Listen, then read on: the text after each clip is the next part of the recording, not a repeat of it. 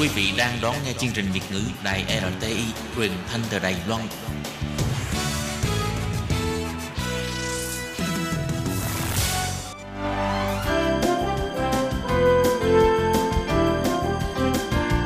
Xin mời quý vị và các bạn đến với chuyên mục Nhìn ra thế giới.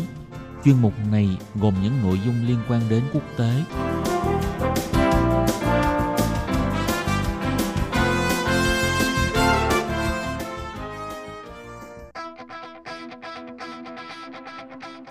Tường Vi xin chào quý vị và các bạn. Chào mừng các bạn trở lại với chuyên mục Nhìn ra thế giới để nắm bắt được những thông tin và sự kiện chính trị quan trọng đang xảy ra khắp năm châu.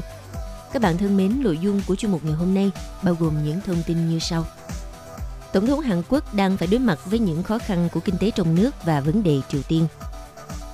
Việc đóng cửa chính phủ Mỹ khiến cho nền kinh tế của nước này thiệt hại nghiêm trọng. Và cuối cùng là Venezuela xảy ra khủng hoảng ngoại giao do Tổng thống Maduro tiếp tục nhiệm kỳ 2.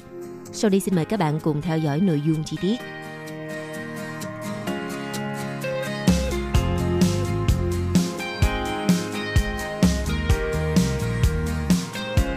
Vào hôm ngày 10 tháng 1, hãng Yonhap đưa tin có khoảng 180 nhà báo trong và ngoài nước đã tham dự buổi họp báo đầu năm 2019 của Tổng thống Hàn Quốc Moon Jae-in tại Nhà Xanh ở thủ đô Seoul. Kinh tế và phi hạt nhân hóa bán đảo Triều Tiên là những vấn đề đã được Tổng thống Hàn Quốc tập trung nhấn mạnh trong cuộc họp báo được truyền hình trực tiếp này. Mở đầu cuộc họp báo, Tổng thống Moon Jae-in đã đề cập đến những điểm nhấn về kinh tế trong năm 2018. Và lần đầu tiên trong lịch sử, kim ngạch xuất khẩu của Hàn Quốc đã đạt 600 tỷ USD. Và quốc gia châu Á này đã trở thành nhà xuất khẩu lớn thứ sáu thế giới, với thu nhập bình quân đầu người vượt trên mức 30.000 USD. Tuy nhiên, Tổng thống Moon Jae-in cũng chỉ ra rằng cuộc sống của nhiều người dân Hàn Quốc vẫn còn khó khăn. Tổng thống Hàn Quốc cũng thẳng thắn thừa nhận thành quả kinh tế nhờ sự chung tay của mọi người, nhưng lại đang tập trung vào tay của một nhóm người thuộc tầng lớp trên và các tập đoàn không được phân chia một cách công bằng. Trong một thời gian dài, tỷ lệ thu nhập doanh nghiệp trong tổng GDP tăng đều đặn, trong khi thu nhập của gia đình thì tiếp tục sụt giảm. Bên cạnh đó, Tổng thống Moon Jae-in đánh giá việc mất cân bằng kinh tế và khoảng cách giàu nghèo không chỉ là chuyện riêng của Hàn Quốc mà là của cả thế giới. Tất cả các quốc gia cuối cùng đã nhận ra một thực tế rằng mô hình tăng trưởng lâu nay không giải quyết được thách thức trên và chỉ có thúc đẩy tăng trưởng bao trùm mới là giải pháp hiệu quả. Theo Tổng thống Moon Jae-in thì Hàn Quốc đã nỗ lực thực hiện điều này trong năm 2018 khi cố gắng nâng cao thu nhập gia đình và giảm chi phí sinh hoạt thiết yếu như y tế, giáo dục, viễn thông. Tổng thống Hàn Quốc cũng cam kết năm 2018 sẽ tiếp tục bảo vệ chiến lược tăng trưởng dựa trên thu nhập được củng cố, tăng mức lương tối thiểu, cải thiện chất lượng và số lượng việc làm nhằm để đáp ứng được kỳ vọng của người dân. Còn về vấn đề phi hạt nhân hóa thì ông Moon Jae-in nhấn mạnh, Triều Tiên cần thực hiện các biện pháp thực tế mạnh dạn hơn để thúc đẩy phi hạt nhân hóa nếu muốn được nới lỏng các lệnh trừng phạt quốc tế, bởi lệnh trừng phạt phụ thuộc vào tốc độ phi hạt nhân hóa của Triều Tiên. Tổng thống Hàn Quốc cũng nhấn mạnh cần xem xét các biện pháp tương ứng để thúc đẩy hơn nữa quá trình phi hạt nhân hóa của Triều Tiên,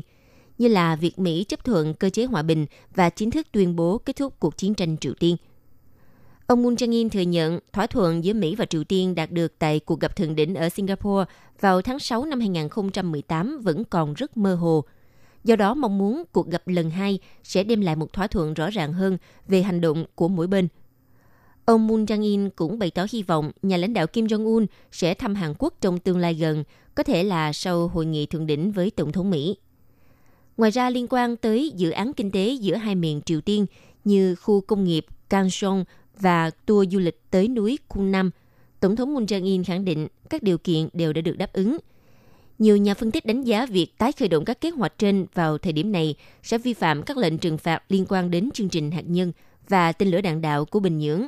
Tuy nhiên, Tổng thống Hàn Quốc cho biết Seoul sẽ phối hợp với Mỹ và cộng đồng quốc tế để tìm ra cách thức giải quyết vấn đề trừng phạt sớm nhất có thể.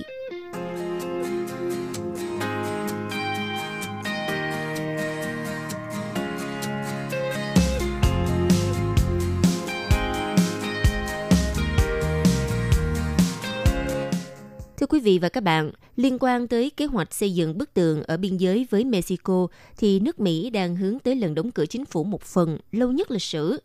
khi không bên nào tỏ ra dấu hiệu nhượng bộ trong cuộc đối đầu gay gắt về vấn đề ngân sách cho kế hoạch xây bức tường này. Vậy là cuộc chiến này chắc chắn còn kéo dài sau khi cuộc họp giữa Tổng thống Donald Trump và các nhà lãnh đạo của đảng Dân Chủ tại Quốc hội khép lại trong bế tắc vào hôm ngày 9 tháng 1 vừa qua và cũng là ngày đóng cửa thứ 19. Donald Trump đã đột ngột rời khỏi cuộc họp khi mà yêu cầu việc khoản tiền 5,7 tỷ USD cho hàng rào thép, thay vì là bức tường bê tông như ban đầu lại tiếp tục bị khước từ.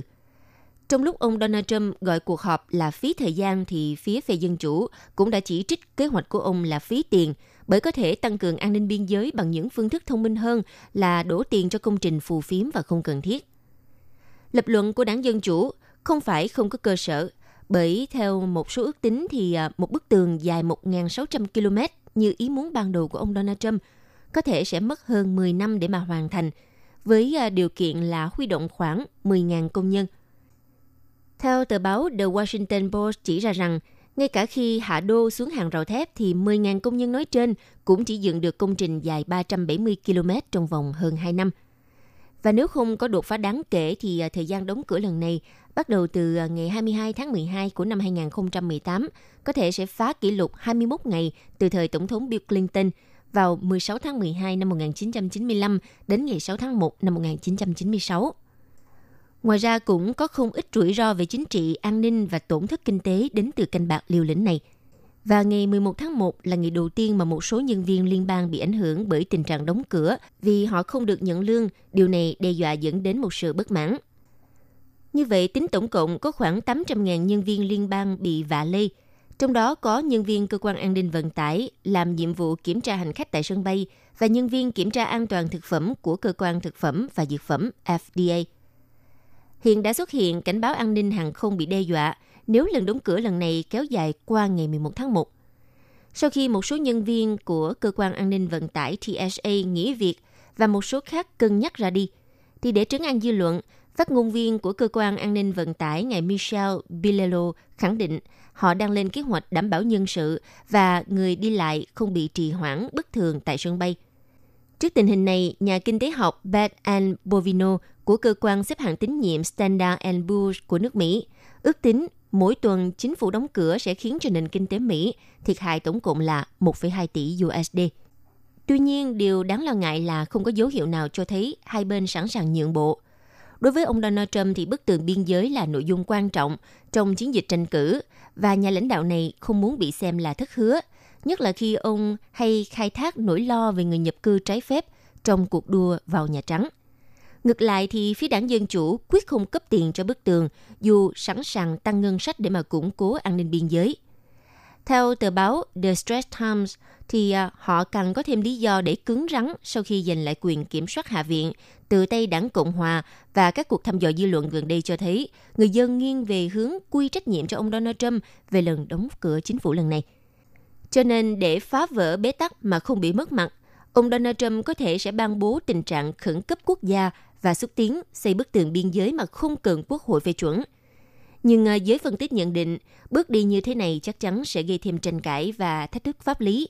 Khi đó thì tòa án có thể sẽ phán quyết xem à, liệu dòng người di cư trái phép có là mối đe dọa đủ lớn để ban bố tình trạng khẩn cấp quốc gia hay không. Ngoài ra, nếu như sử dụng quyền khẩn cấp để ra lệnh quân đội xây bức tường, thì ông Donald Trump có thể sẽ đối mặt với cáo buộc lạm dụng quyền tại tòa án.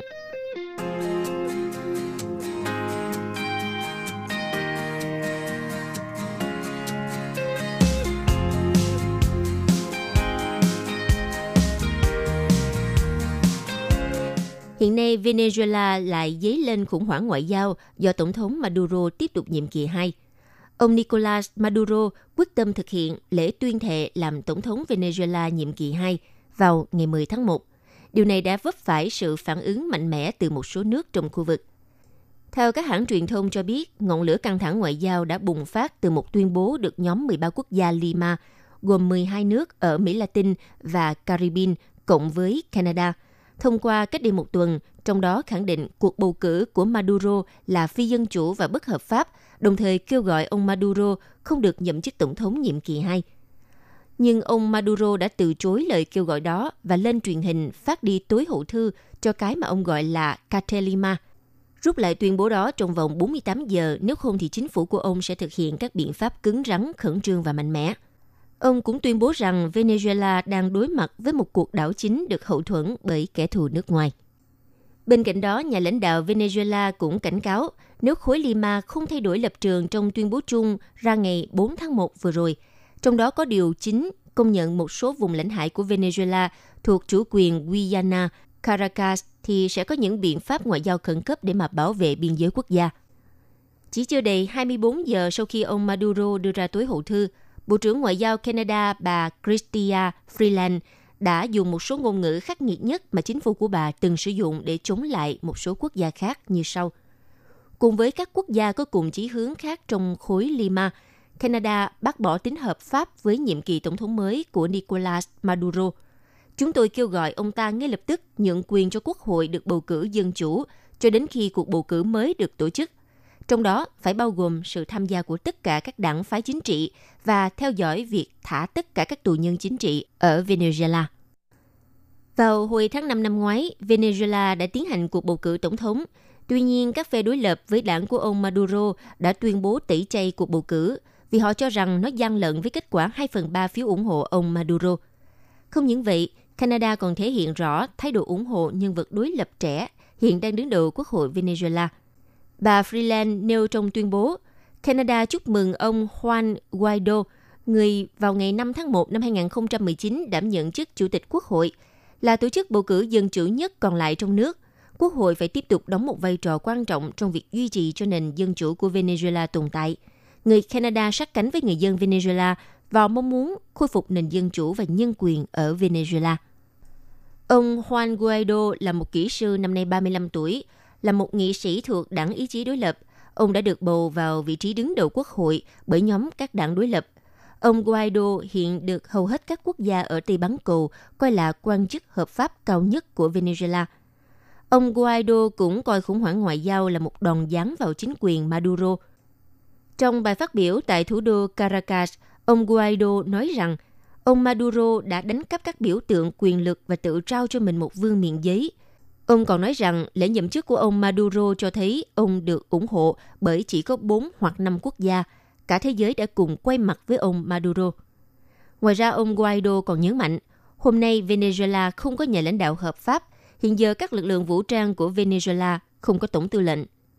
Chủ tịch Quốc hội Venezuela cũng kêu gọi các lực lượng vũ trang của đất nước mình, những người mặc quân phục với niềm tự hào và không cho phép mình bị tha hóa trước lời thề bảo vệ trật tự hiến pháp ở Venezuela. Trước lời tuyên thệ của ông Maduro, vào ngày 10 tháng 1, chính phủ Paraguay đã tuyên bố các đứt quan hệ ngoại giao với Venezuela nhằm phản đối việc Tổng thống Nicolas Maduro nhậm chức nhiệm kỳ 2019-2025. Trong một tuyên bố chính thức, Tổng thống Paraguay ngài Mario Abdo Benitez cho biết đã ra lệnh đóng cửa đại sứ quán nước này tại thủ đô Caracas của Venezuela và rút toàn bộ cán bộ ngoại giao về nước, đồng thời kêu gọi các nước khác hãy bày tỏ quan điểm của mình bằng các hành động cụ thể. Tổng thống Paraguay cũng đề cập tới tuyên bố được khối Lima thông qua, trong đó yêu cầu Tổng thống Maduro không nhậm chức, đồng thời phải chuyển giao quyền lực tạm thời cho Quốc hội tới khi tổ chức một cuộc bầu cử mới. Quý vị và các bạn thân mến, vừa rồi là chuyên mục Nhìn ra thế giới do Tường Vi biên tập và thực hiện. Xin cảm ơn sự chú ý lắng nghe của các bạn.